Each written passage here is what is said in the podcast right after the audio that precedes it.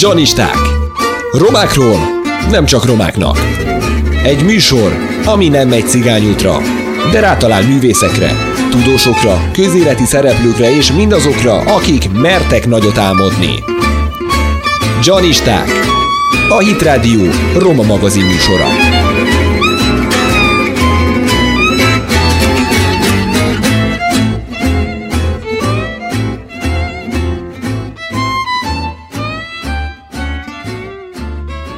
Köszöntöm a Hitrádió hallgatóit, önök a Janisták, Roma közéleti magazint hallják a mikrofonnál Király Márk. A vonalban pedig vendégem Ásos Géza, az ország első cigány éttermének vezetője, aki Békésben él és ott nyitotta meg Kira nevű vendéglőjét. Köszöntelek a Janisták műsorában, Géza. Üdvözlöm a kedves rádióhallgatókat. Elnézést kérek a mellék zajok miatt, éppen sülött burgert, illetve kira burgert készítek. Csak nyugodtan dolgozzál. Kedves Géza, voltál építési vállalkozó, segédmunkás is, és egy büfékocsival kezdted a vendéglátós pályafutásodat, és hogy kell ezt elképzelni, onnan egyenes út vezetett a vendéglőd megnyitásához? Nagyon küzdelmes volt. Az építőipari vállalkozás is nagyon küzdelmes volt, illetve maga a vendéglátás, most képzeljétek el azt az embert, amikor egy cigány ember próbál a semmiből ételt adni az embereknek. És ugye itt békésen a felvásárló erő az nem minden eset a cigányság volt, hanem a többségi társadalom, a magyarok, hogyha lehet ilyen szót használni. És ezeknek az embereknek a bizalmát elnyerni, ez nagyon sokat munkába, illetve nagyon sok kilódásba került, hogy elfogadják az embert, hogy, hogy cigány létére élelmiszert, illetve ételt akar kiadni a kezéből. Ugye ebbe az országban, ha megnézzük, akkor a cigányok általában mindig a legalja munkát végzik el. A legolyan munkát, amit nem biztos, hogy más ember elvégez. Aszfaltozás, szegélyezés, útépítés, és nagyon sok helyen ezt kellett leküzdeni, hogy ugye nem csak útépítésbe vagy segédmunkába jók a romák, hanem tudnak főzni is, illetve az versenyképesen el is tudják adni. Hát a te példád ezt abszolút jól bizonyítja, úgyhogy innen is gratulálunk az elért eredményeithez. És hogy áll a hamburger most, amit csinálsz? Jelen állás szerint nem egy szokványos hamburgert készítünk, hanem ugye ő a kira burger, aminek az alapja a rántott szelet karajból, ugye teljesen mindegy, hogy a ember cigányból vagy magyarból van, a rántott húst azt mindenki szereti. Igen. Rántott szelet, sült vékön, és rásütjük a sajtot. Saját készítésű bucink van, amit nem régen sütöttünk meg. Hagy mondjam el a kedves rádióhallgatóknak, hogy éppen a többségi társadalomból való emberek állnak a pult előtt a cigány vendéglő udvarán, és azt mondja, hogy csinálok most jelen pillanatban egy, kettő, három kiraburgert és egy csülök burgert elvitelre, ez lesz az ebéd a családnál otthon. Innen a Hit Rádióból üdvözlünk mindenkit, és tényleg jó étvágyat kívánunk a nagyszerű burgerekhez. Egyébként, Géza, mi a véleményed? Elmondható, hogy van egységes cigánykonyha? Én úgy gondolom, hogy egységes cigánykonyha nincs. Egységes konyha cigány ételekbe azért sincs, mert ahány ház, ugye, annyi szokás, ahány égtáj, annyi szokás. Én mindenféleképpen azt gondolom, meg azt is vallom, hogy nem is lesz egységes cigány konyha, mivel nem, az emberek sem egyformák. Nálunk ugye még a tyúkos káposzta, cigánykáposztába a népeledel, addig mondjuk Borsodba vagy Miskolc környékén a malactartó. Mi itt Békés környékén azt nem esszük. Teljesen másfajta ételekkel dolgozunk, meg, meg, meg eszünk. Ami jellemző ugye a cigánykonyhára, a fűszer, a hús, hússal, ez azért mindenkire, illetve hát ugye a, a habitus, illetve a, a mennyiség, meg a szokás az, az inkább, inkább egységes, hogy mindenből egy keresztelőn, egy születésnapon 5-6 fajta étel, mindenből bőségesen, mindenből jó sokat, úgyhogy ez biztos, hogy jellemző a, a cigánykonyhára. Te magad kitől tanultál főzni, mert tudjuk, hogy nagyon magas szinten vagy a konyha művészetben. Nagyon hogy köszönöm szépen. Én ezt úgy gondolom, hogy ez a szintkérdés, ez, ez mindenkinek a lelki világán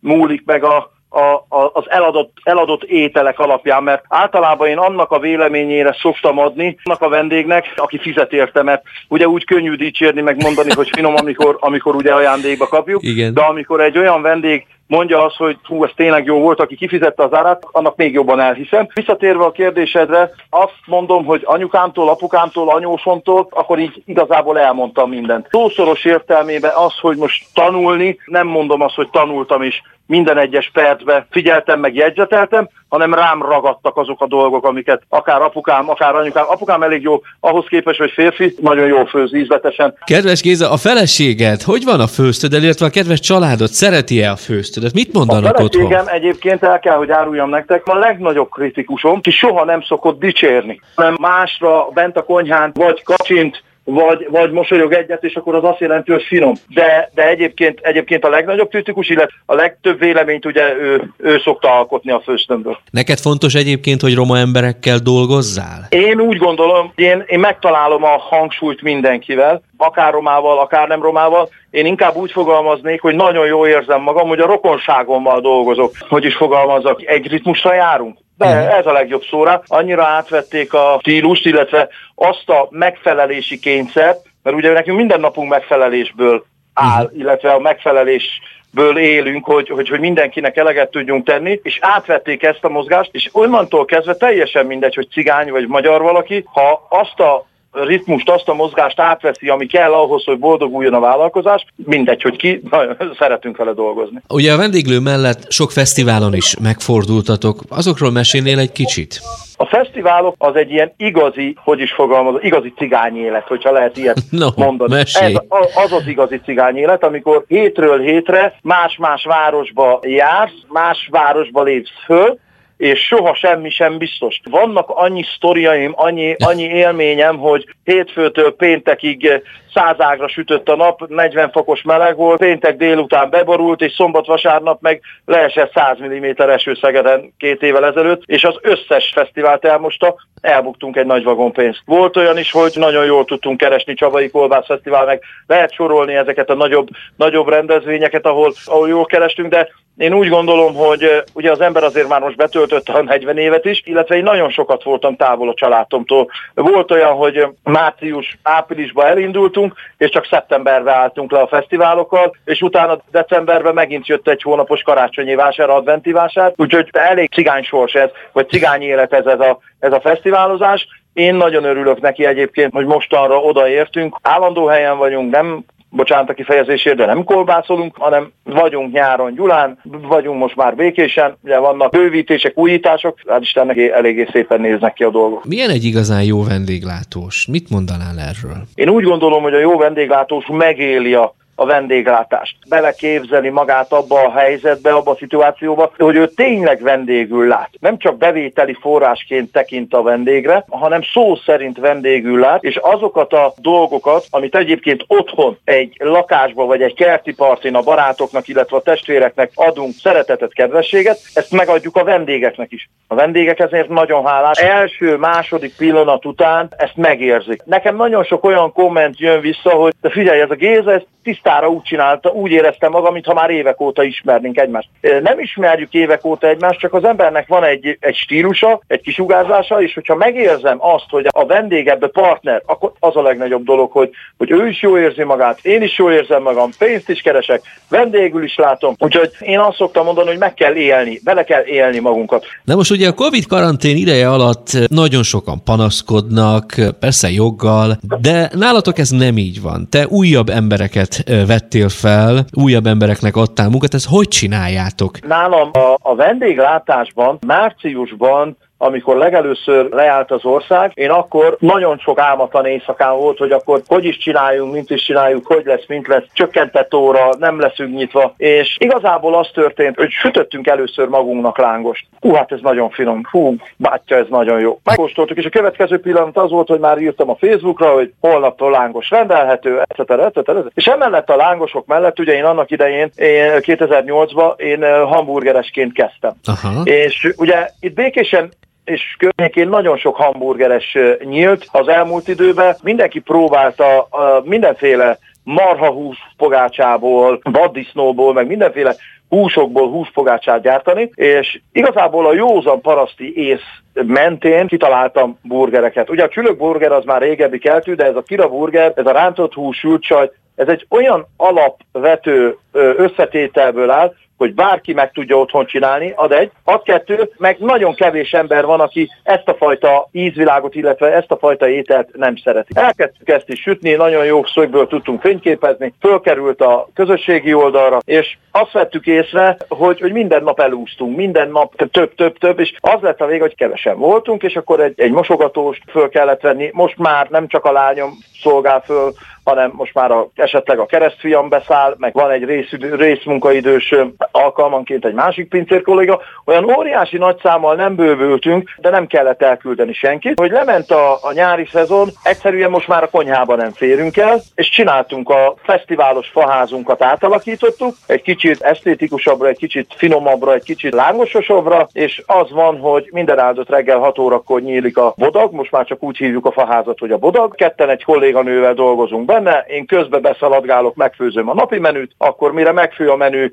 az egyik unokaöcsém kitálalja, a másik unokaöcsém elszállítja, kiviszi, visszajövünk, akkor már van egy kis menü.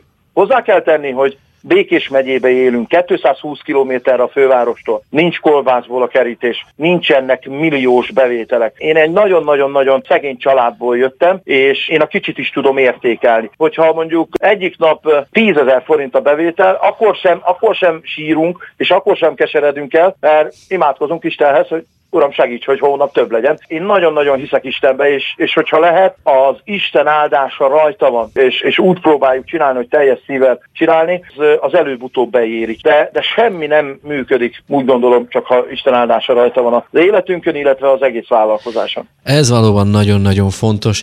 Egyébként az jutott eszembe, hogy aki a kicsin hű, a sokra bizatik. Az az ember tud boldogulni, úgy gondolom, aki volt nagyon szegény, és utána nem változtatja meg a pénzt, hanem beosztó tud lenni, és gondolkodó ember tud maradni. Én, mert nagyon-nagyon sok olyan cigány embert eh, ismerek meg, van a ismeretségi körömben, aki valamikor nagyon nagy ember volt, nagyon sok pénzzel játszott, most meg megváltozott munkaképességű helyen dolgozik négy órába, 20 ezer vagy 25 ezer forintért, mert egyszerűen nem tudta megbecsülni azt, amit kapott az Istentől, vagy kapott az Igen. élettől. És milyen célok vezetnek, milyen motivumok vannak? Nekem nagyon nagy vágyam az, hogy amit még senki nem csinált meg, és nem tudom, hogy valaki ezt meg fogja, vagy meg tudja-e csinálni, Nekem a távolság a kilométer sajnos az nagy gond. Én nagyon szeretnék egy, egy nagy plázába, egy nagy bevásárló központba. Én nagyon-nagyon szeretnék egy olyan országos méretű, vagy egy nagy plázába, egy olyan éttermet. Mondjuk meg őszintén, van már minden fajta. Van török, van ö, görög, van kínai, van vietnámi, van, van mindenféle népcsoportnak, van országos szinten konyhája különböző éttermekbe, különböző plázákba, különböző nagy bevásárlóközpontokba. Cigány még nincs sehol, egész egész Európába. Én nagyon nyomozok utána is nézegetem, hogy bevásárló központba valahol cigányétterem, ahol tényleg cigányok dolgoznak, nem szőke cicababák szolgálnak ki, hanem mondjuk cigány asszonyok, vagy cigány férfiak állnak a pult háta mögött, vagy cigány ember mosogat, illetve cigány ember főz. Ezek nekem egy ilyen abszolút hiányérzet, és nagyon-nagyon szeretném. Nagyon sokáig egyességben voltunk a Békés Csabai plázával, a Csaba Centerrel. Igazából tényleg elmondhatom őszintén, hogy semmiféle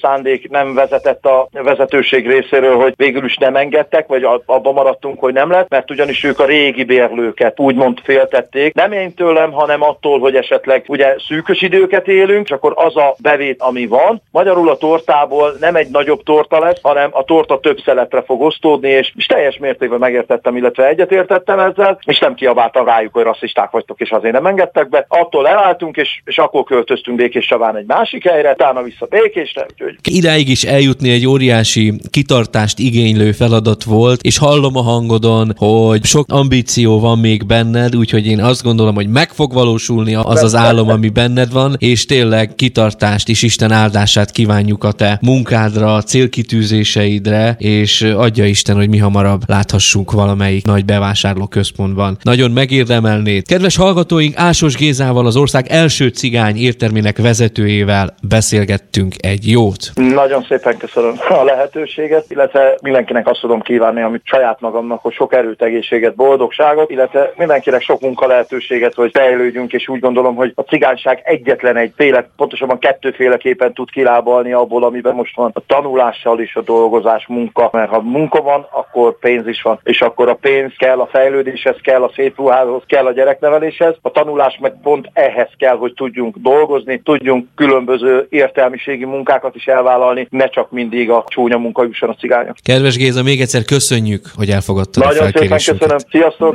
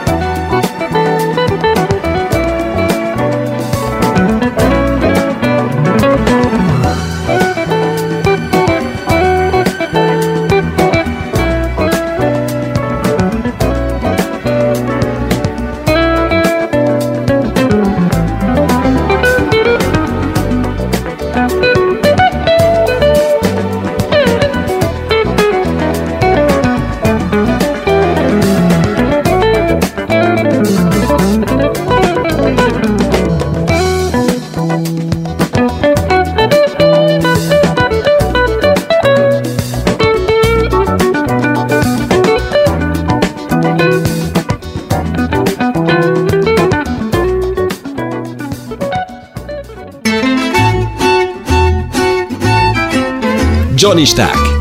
Romákról nem csak romáknak. Egy műsor, ami nem megy cigányútra, de rátalál művészekre, tudósokra, közéleti szereplőkre és mindazokra, akik mertek nagyot álmodni. Janisták. A Hit Radio Roma magazin műsora. Egy óra panelek nélkül a hazai és a nemzetközi cigányság színes, értékteremtő világáról és egyéniségeiről, csak is hitelesen. Műsorvezető Király Márk. Kedves hallgatóink, folytatjuk adásunkat. Önök a Janisták Roma közéleti magazint hallják. A vonal túlsó végén pedig két beszélgető partneremet köszöntöm, Dombi Gábort, informatikus matematikust, és Csejtei Dezsőt, a Szegedi Tudományegyetem professzorát, filozófia történészét. Uraim, önök nemrégiben egy emléktáblát avattak fel Szegeden a Tiszavirág étteremben, és mindezzel Suki Béla előtt tisztelektek. Ki volt ő? Mit lehet tudni az ő életéről? Suki Béla egy cigány származású ember volt, 1930-ban született, az édesapja ismert cigányzenész volt Izsákon. Szegény családban több testvérével együtt nőtt föl, és őt a Nékosz mozgalom fedezte föl, emelte ki a 40-es évek végén, így került ő egyetembe, Szegeden végezte el az egyetemet, történelem, filozófia szakon, utána Vásárhelyen dolgozott, 56-ban volt egy kis problémája, úgyhogy eltiltották, börtönbe is került, cigány primásként is dolgozott pár évet, utána visszakerült először Kiskunfélegyházára, majd a Szegedi Ságvárjendre gyakorló gimnáziumban, ahol témavezető tanár lett egészen haláláig. Ő maga, tehát Suki Béla beszélt a származásáról, felvállalta azt? Szóba került abban az időben? Probléma volt ez? Néha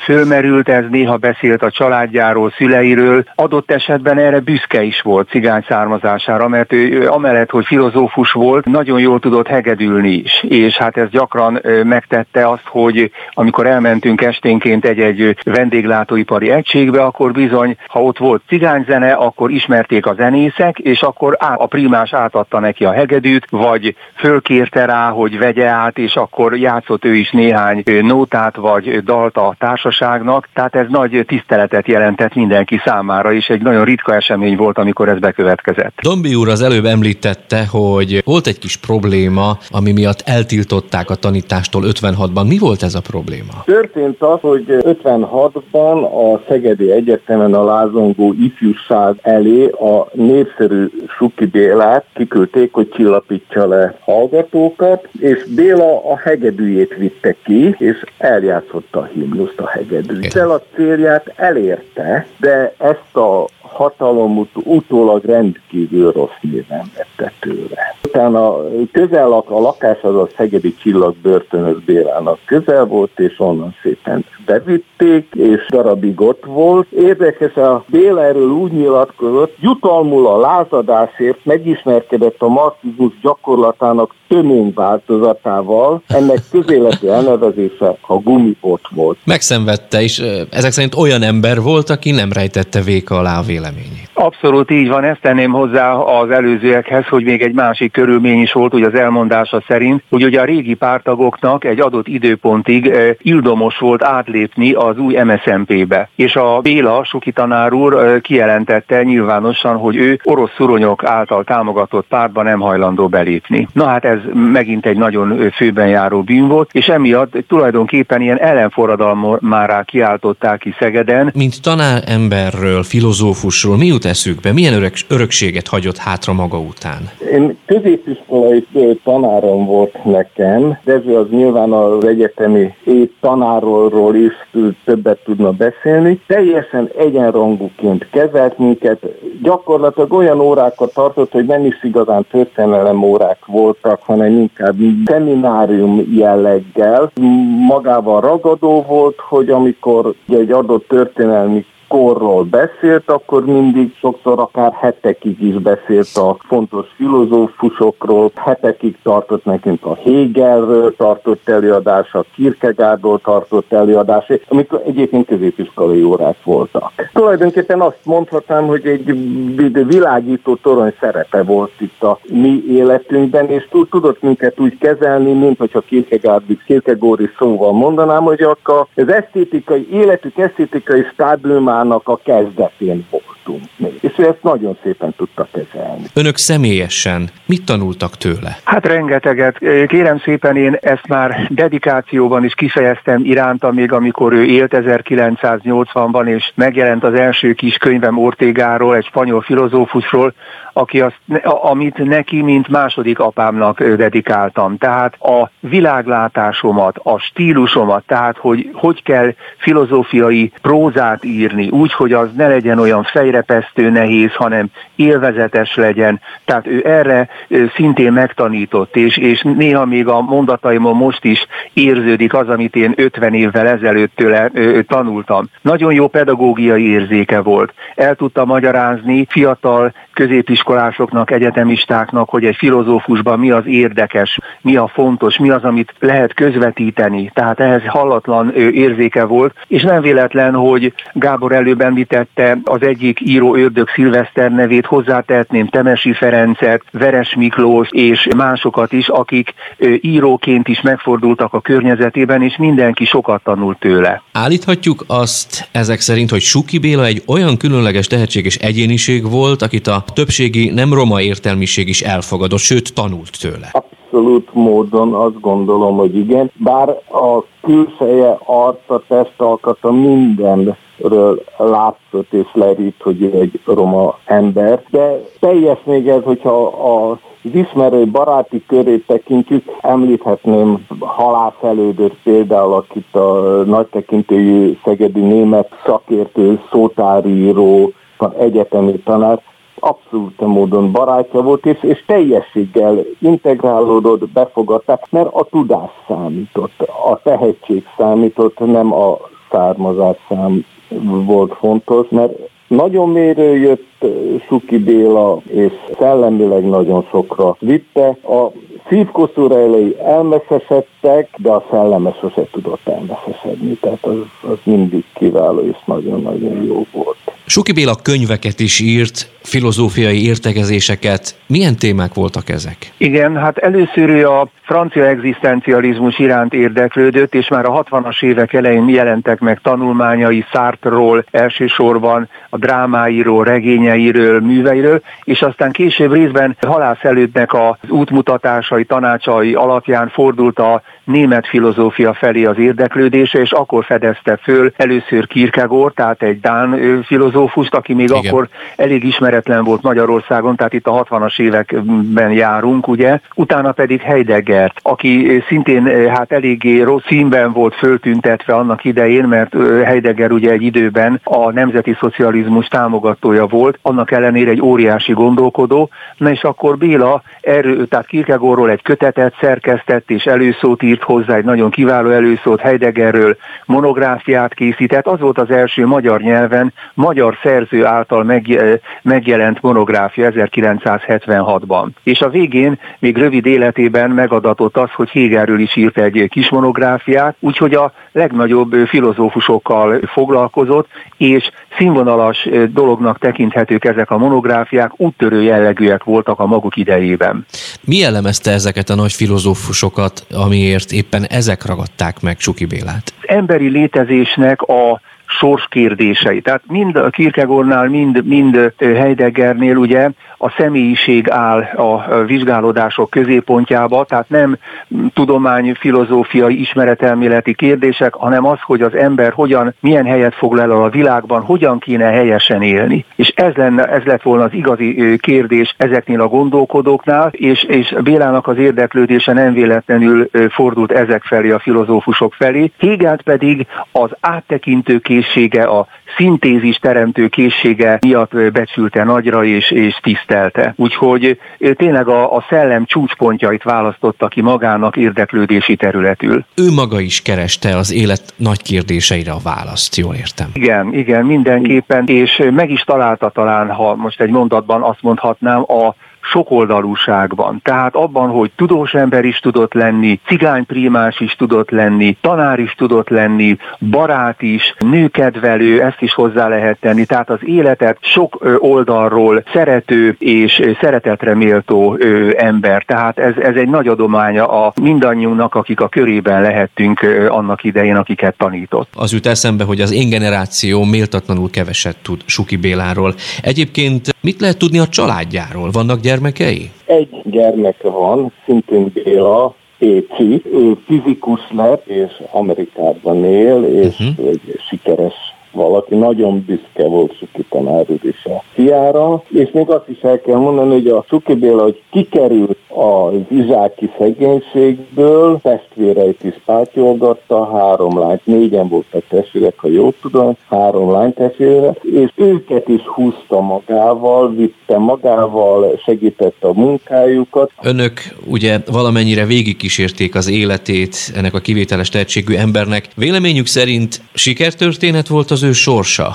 Hát a magam részéről azt tudom mondani, hogy ilyen kicsit kettétört sikertörténet, mert egyrészt nagyon sokra vitte, könyveket tudott írni, nagyon jó tanítványokat tudott maga köré gyűjteni, tehát ennyiben sikeres volt. Ugyanakkor egy egyetemi karrier az még szebbé tehette volna, megkoronázhatta volna ezt az életpályát, és hát itt ugye ezek az 56-os és az azt követő dolgok miatt ugye ez nem sikerült neki, de egészében véve azt tudom mondani, hogy, hogy sok erőfeszítés és sok ellenszél dacára azért kihozta magából azt, ami benne volt, és meg tudta mutatni magát a világnak. Mi a legkedvesebb emlékük Suki Béláról? Dombi urat kérdezem elsőként. Mondhatnám a középiskolai óráimat szinte végig, de szintén kiemelendő a Tiszavirág emléktábla kapcsán is említem, hogy délutánonként, esténként beültünk egy-egy vendéglátóhelyre, általában egy-egy olcsóbb harmad-negyedosztályú helyre, ahol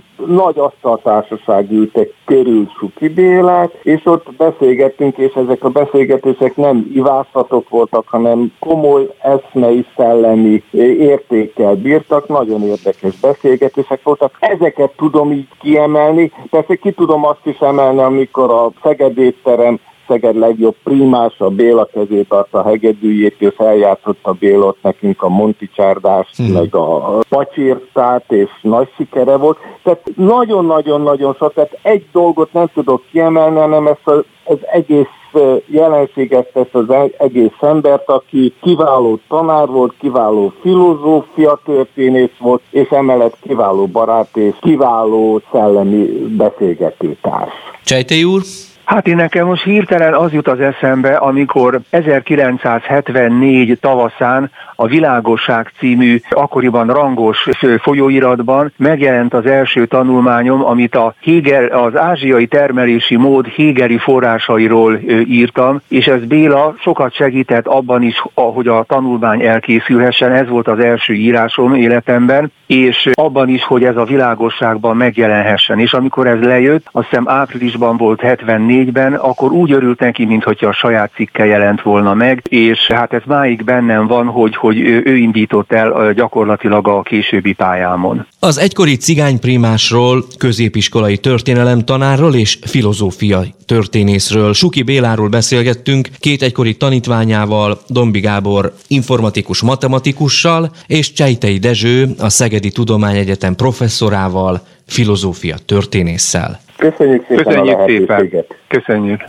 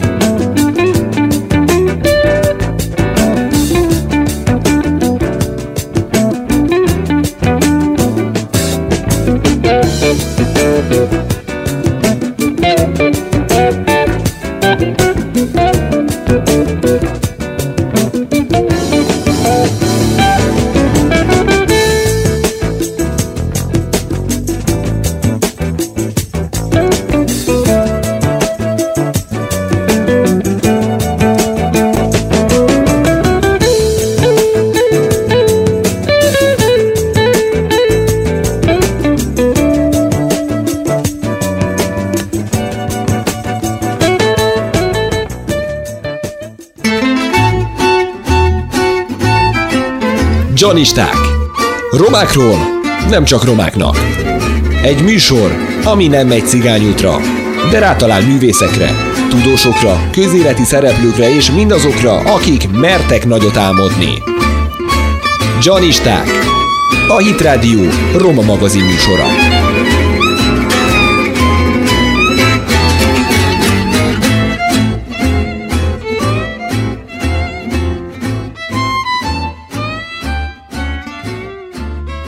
Kedves hallgatóink, köszöntöm a vonal másik végén Jónás Judit Domján Edith Díja színésznőt, a Cinkapanna Cigány Színház vezetőjét. Nagyon megtisztelő veled beszélgetni. Szép jó napot kívánok a kedves hallgatóknak, és neked is, nektek is, kedves munkatársaidnak is. Kedves Judit, nemrégiben tartották Budapesten a Nemzetiségi Színház találkozót. Kérlek, mesélj egy kicsit arról, hogy milyen darab, darabok kerültek színpadra, illetve a te társulatod részéről mit adtatok elő?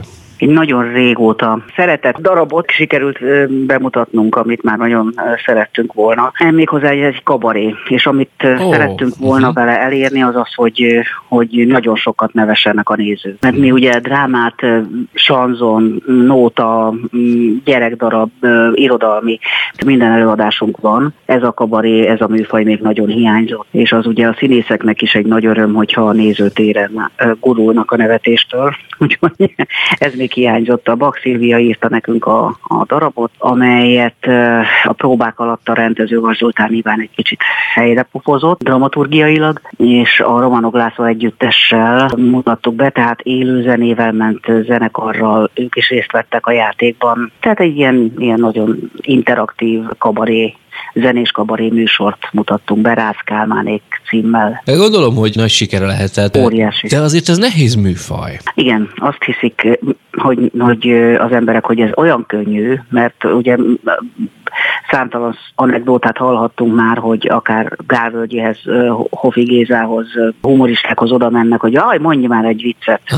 Igen. Mint hogyha kis ujjából ráznák ki az ön. Hát nem, akkora felkészülést, akkora odafigyelést, talán ennyit nem is dolgoztunk még, nem igaz, de, de, de tényleg most, most úgy éreztük, hogy kislábuljunk ki, ki vagyunk ígérelve, nagyon elfáradtunk, nagyon-nagyon sokat dolgoztunk, egy nappal látéve szöveggel, mozgással, zenével, énekkel, kellékekkel. Ráadásul a, a, a legnehezebb ugye a poént mondani, poentírozni. Nagyon kevés ember van, akinek ez zsigerből jön, akiről azt hisszük, hogy, hogy ő ilyen, hát nem olyan, ő is tanulja, tanulta, és hát ezért van az, hogy a hétköznapi életben, amikor találkozunk egy ilyen humoristával, fantasztikus kabaré színészekkel, akkor bizony nem feltétlenül röhög állandóan és jó humorú, hanem lehet, hogy épp ellenkezőleg magába zárkozó depressziós embert látunk. De hát nézzük csak meg, hogy a Jim Carrey-t, vagy bármelyik, vagy uh, Robbie Williams, tehát mindegyikről kiderült, hogy, hogy ezek az emberek, ezek a nagy nevettetők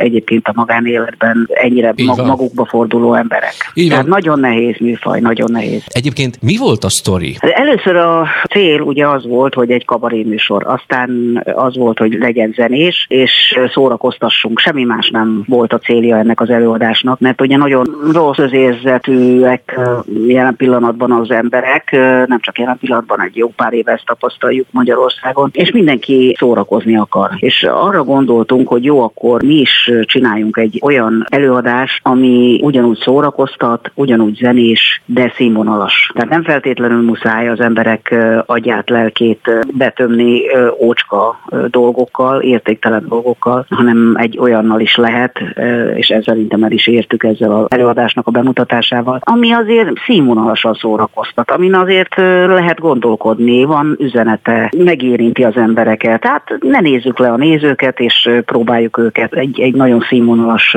társként kezelni, és ezért mi egy ilyen előadást hoztunk létre. Nagyon-nagyon jó volt, nagyon nagy siker volt tényleg. A nemzeti bemutattuk be. Cinka Panna. Miért pont Cinka nevet adtad a társulatnak? Ugye a Cinka Pannát általában azért ismerik az emberek. Hallották. Igen, hallották, de nem tudják az emberek, nem hogy tudják, ez így ki van. is volt ő. Hát az az igazság, hogy ez véletlen volt. A Szinetár Miklós rendező úr kért fel engem még főiskola utolsó évében, azt hiszem, vagy utána egy évvel, már nem emlékszem, bocsánat. Egy főszerepre, egy filmfőszerepre, aminek az alcíme ugye Cinkapanna volt. Én akkor még nem ismertem Cinkapanna történetét, eméjét, és hát emiatt a film miatt ismertem én meg, és ugye a film kapcsán utána olvastam, utána néztem, tanárúrral is nagyon sokat beszélgettünk róla.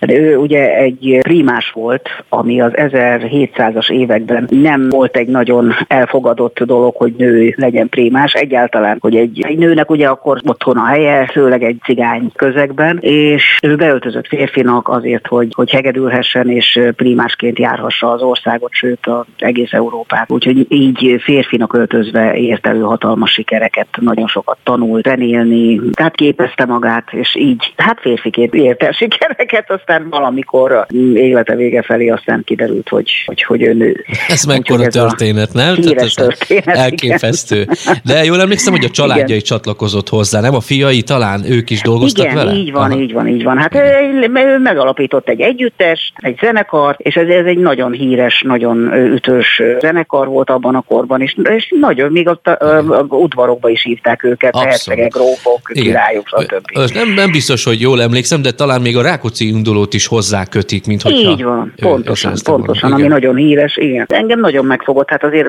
micsoda belső erő kellett ahhoz. Gondoljunk már vele, hogy 1700-ban, hát nemrég még poszorkányokat égettek. Így van, így van, így van. Hogy micsoda erő kellett ahhoz, és affinitás, elkötelezettség a, a zene iránt, hogy, hogy valaki ezt nőként megmerje tenni, és utána elkezd még zenekart is alapít, és járja az országot, és beutazza abban az időben Európát. Szóval ez fantasztikus, egy nő lehetett. Kikkel dolgozol együtt? Romák és nem romák egyaránt játszanak a társulatodban? Persze. Ez alap volt már 93-ban, amikor alapítottam, hogy ennek a célja, mert tényleg nem értették, hogy mit akarok én cigány színházzal. Hát annyit nincs is cigány színész, mert akkor ugye nem volt még. Uh-huh. Akkor úgy tudtam a főiskolán, hogy én vagyok az első, aki uh-huh. főiskolára bejutott, akkor még színművészeti főiskola volt, most már egyetem, és hát utánam csőstül jöttek. Tehát felbuzdultak a cigány fiatalok, tehetséges fiatalok, hála Istennek, és látták, hogy lehetséges, hogyha neki sikerült, akkor másnak is sikerülhet, és akkor így jöttek. Ha csak ennyit értem el, már ezért is érdemes volt élnem, nem éltem hiába, de akkor is kérdezgették, hogy mi, mi, mi. És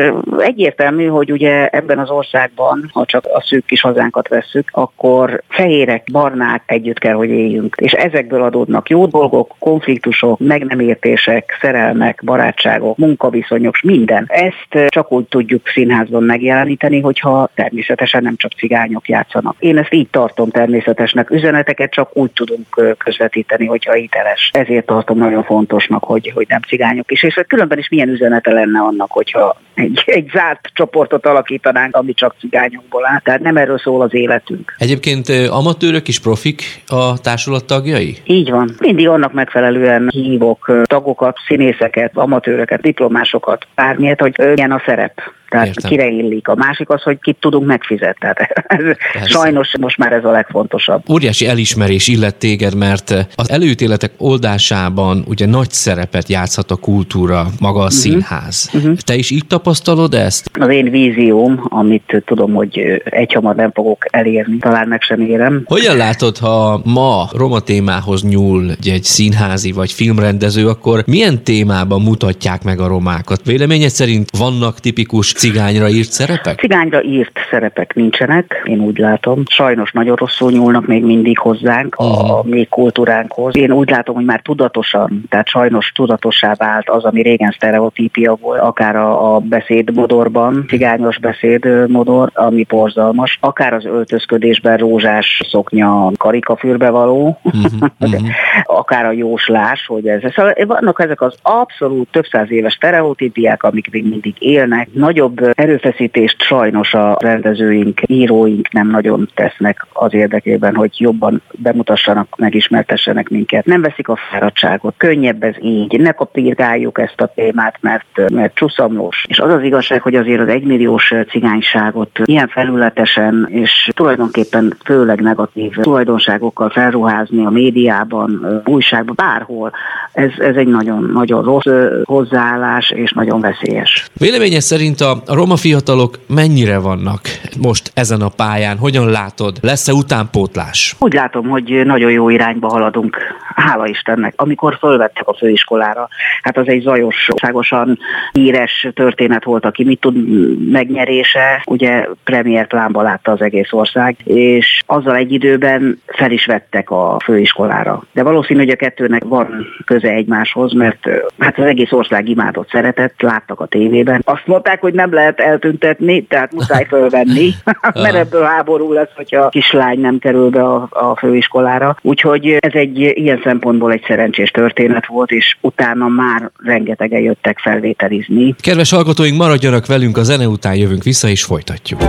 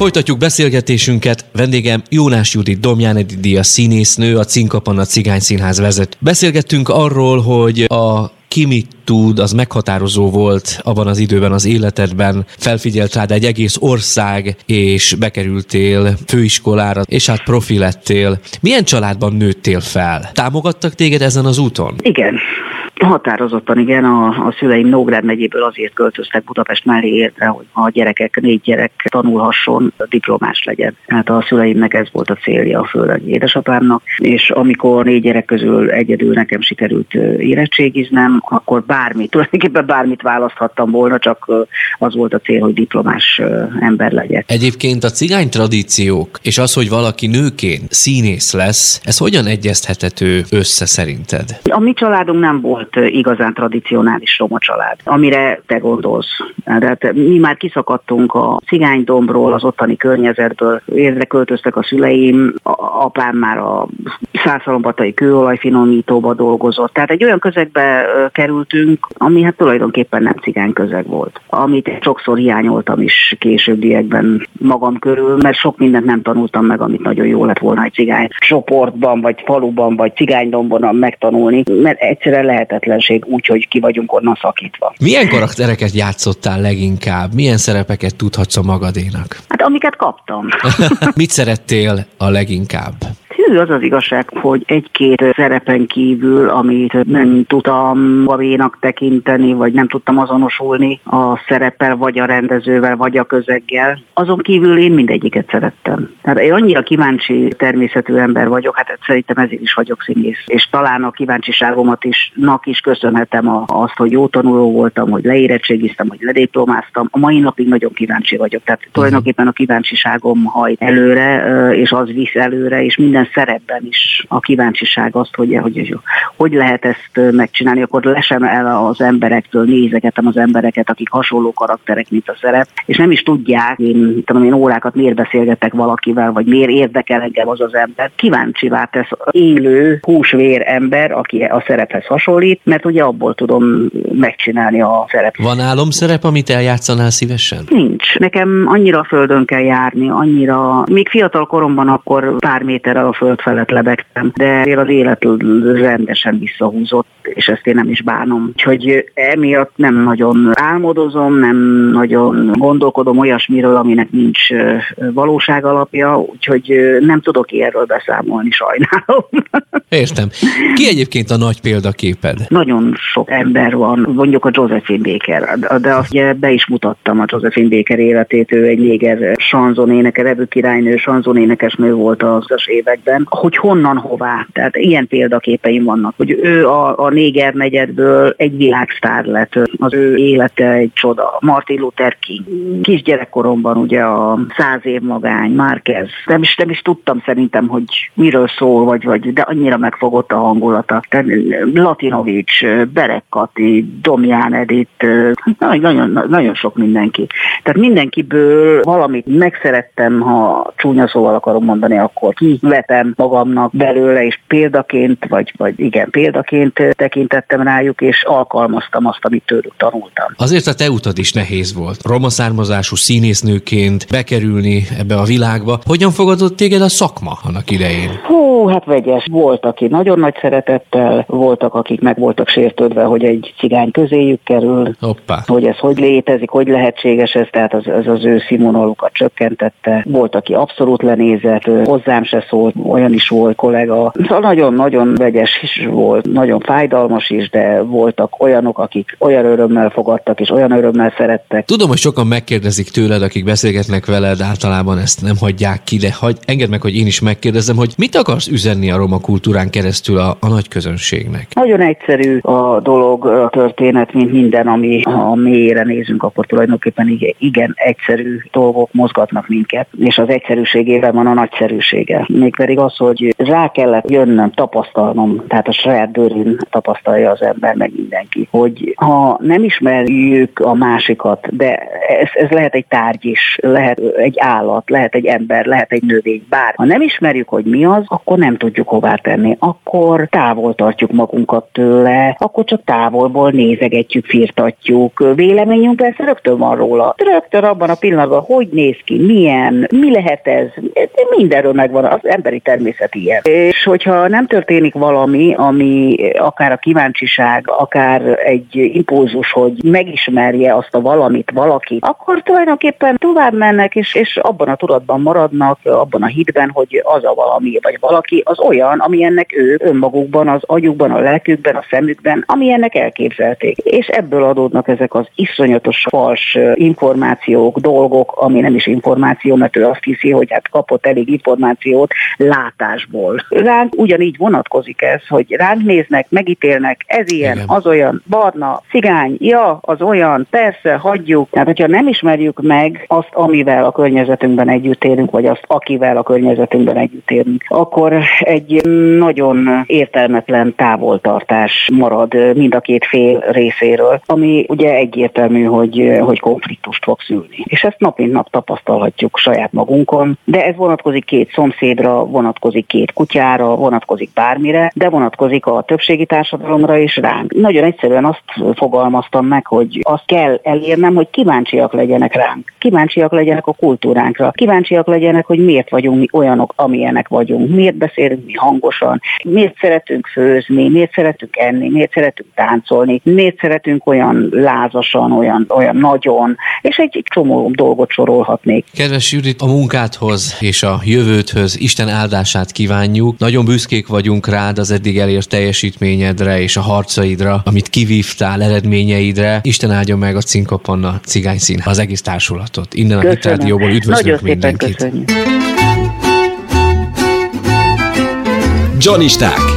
Romákról nem csak romáknak.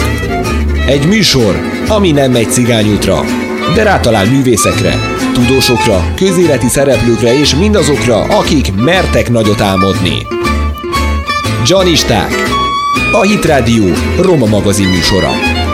Egy órapanelek nélkül a hazai és a nemzetközi cigányság színes, értékteremtő világáról és egyéniségeiről, csak is hitelesen. Műsorvezető Király Márk. Kedves hallgatóink, a mai műsorunk véget ért. Búcsúzik a Janisták stábja, Király Márkot hallották. A mai műsor szerkesztői Jankovics Tímea és Virág Éva voltak. Hangtechnikusként közreműködött Ruzsinski Dávid, Kammer Jonatán és Hollós Gábor. Két hét múlva újra jelentkezünk itt, a Hitrádióban. Viszont hallásra!